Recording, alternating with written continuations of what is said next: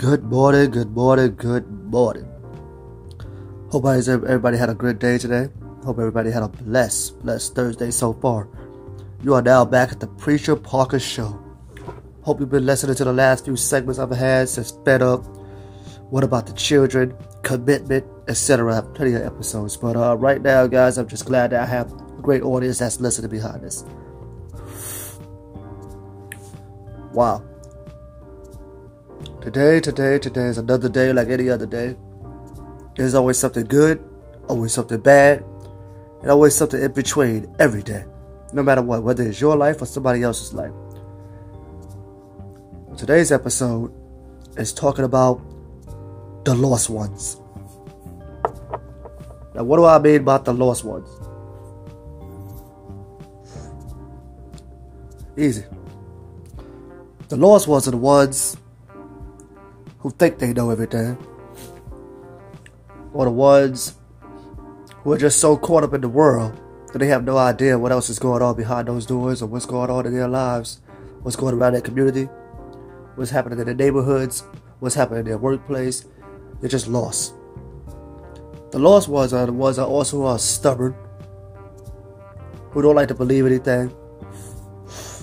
It always feels that they're either they're the ones that's right, or don't nobody know what's going on, or they don't really don't care what's happening.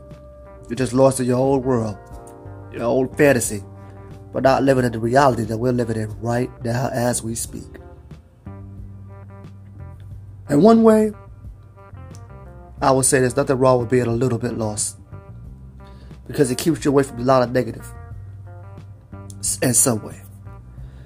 But at the same time, not being aware is not a good plan. Reason why I say that, because knowledge is so important. And the reason why I say knowledge is so important, because let's just give you an example. You work at your job. Your first day working there, how much do you really know? You already know what people tell you, what the rumors are. You already know what you read, what you looked into. But you really don't know that much about the place that you work at until you start to work there. Once you do start working there, you start talking to other associates. They give you the intel on management. They give you the intel on other associates. They give you the intel on what happens where, what time is breaks, what time is your lunch, where's the best places, where's the food at in that area, what you don't want to do, how to prevent things from being damaged. All these things are requirements of knowledge that you didn't have. But because you stayed there long enough, you put valuable time within the company, you worked around the right people, and you socialized, you then became knowledgeable. And when you notice when you become knowledgeable, what's the first thing you do? You start telling other people things. You start teaching other people. You can't teach somebody without knowledge. You can't learn anything without knowledge. So when I say seeking knowledge is very important, it is very, very, very, very, very, very important. Now, when I say lost people, I have talked to a lot of people who are lost. Hey, the great thing about this great country we call America is that we have so many access to so much things. And it's sad. I don't know if you ever watched them little T V shows, even on YouTube, where they have these little trivia games. And the uh, trivia games, you know, they go out there, they ask people questions, especially people in America, and they ask them questions about their own country. And you can always tell how much knowledge a person has based on the answers they give you. And the crazy part is, that bothers me the most. Maybe it's just me. I don't know how other people feel, but just to me, is the fact that most Americans, we know more about sports than we know what's going on in our own country. When it comes down to our federal government, when it comes to our taxes, when it comes to who's running our country, when it comes to who's in the Senate seats, when it comes down to what's polluting our neighborhoods, what chemicals are spraying our air, there's a lot going on. But we have more understanding of what LeBron James' stats are. We know what the next move that Russell Westbrook is going to make. We know how many championships Tom Brady have. But we don't even know who our sixteenth president is. We don't even know who the forty-fourth president is. It's, it's, it's crazy to me that we live in a country where we are more fanatic about the entertainment of this country and not about the politics of our country. Now, I'm not saying that's all everybody. There are a lot of smart people in America. Don't, don't get me wrong. Plenty, plenty of intelligent people.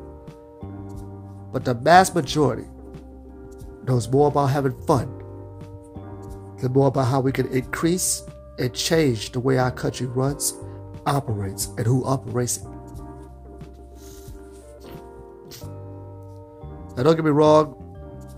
I love sports. I love basketball. I mean, I'm a big basketball fan. I love football. But, eh, I don't know. Football changed a lot for me. So, I recently just really started slowing down watching football. Maybe because of the physical part of it. But, basketball's my thing. But besides that, guys, I mean, I ask today that people that's listening to this, that just for a second that we change our thought process. And we start looking towards what's going on around us right now. Just in our neighborhood alone. Just look at your neighborhood alone. Look at your neighbors. Look at the people around you. Now, I'm not saying watch them like a spy, but just look around you. Look at your surroundings. If it's positive, it's good, great things that happen in your neighborhood, that's awesome.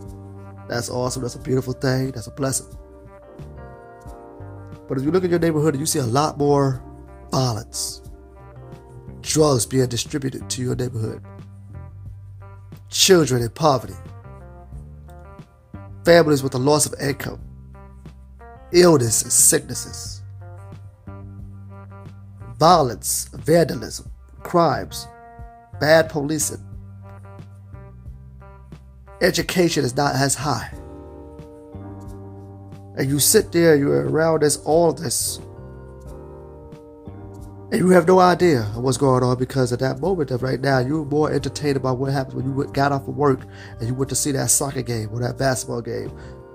Or you get to, went to go see your favorite show, the Kardashians or whoever else is on T V, you know, that, that entertains you.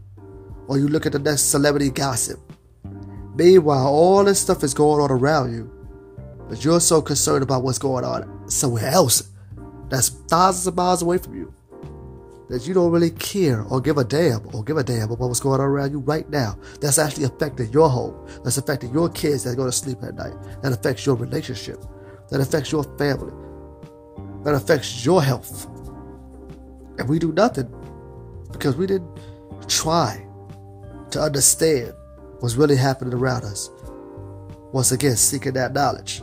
Once again, reaching out for understanding. Once again, interfering in what's happening around you that you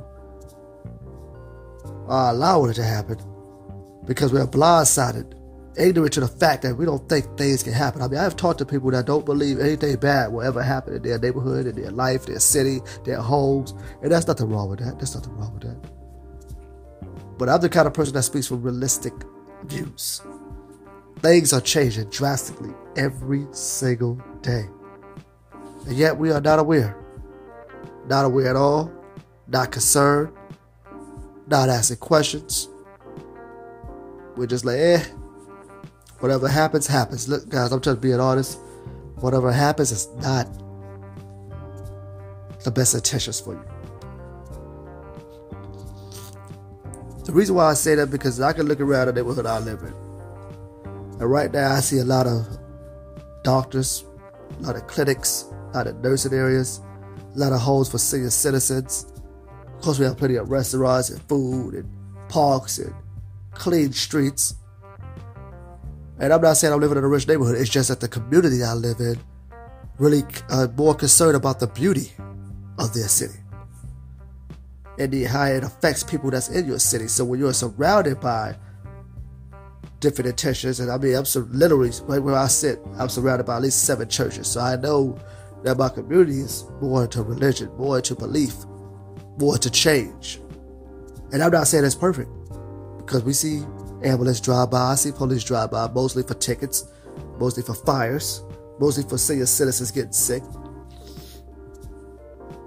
And then mostly for people like that like to steal, stealing from stores, stealing from retail businesses, and the first thing I would say, ladies and gentlemen, is the first thing we need to learn how to do is pray.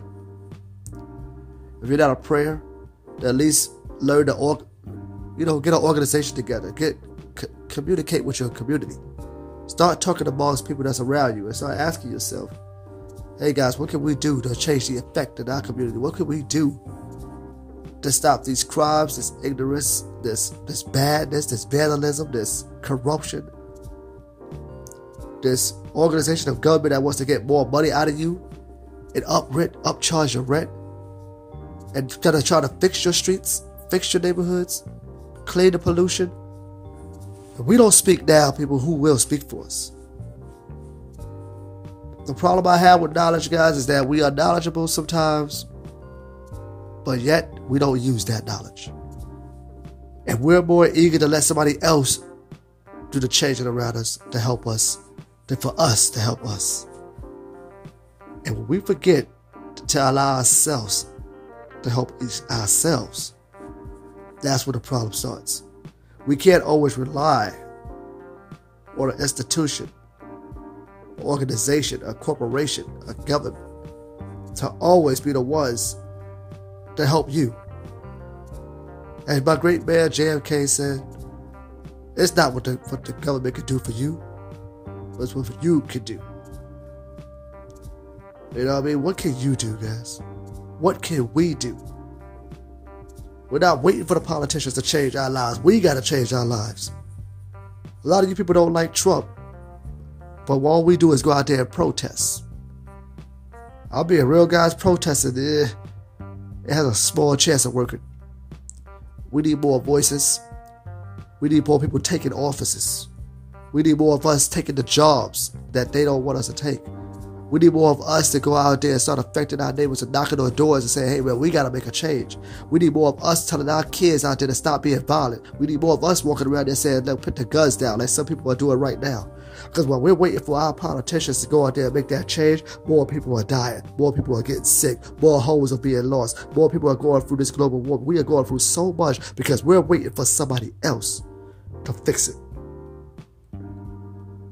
So the reason why today knowledge Today's message is about seeking knowledge. It's because without knowledge, we can't make change. And without us working together, we really can't make change. So I ask you, as my audience, as my followers, or as people, as individuals that you are blessed to be, to get up and look around you, see what needs to be changed, find people that will join you in this movement, and let's make a change together. Let's fix our country. Let's make the change. Let's be the change. We can't wait for the one great hope to come in our lives. The Lord, though, bless those who wait. He bless those that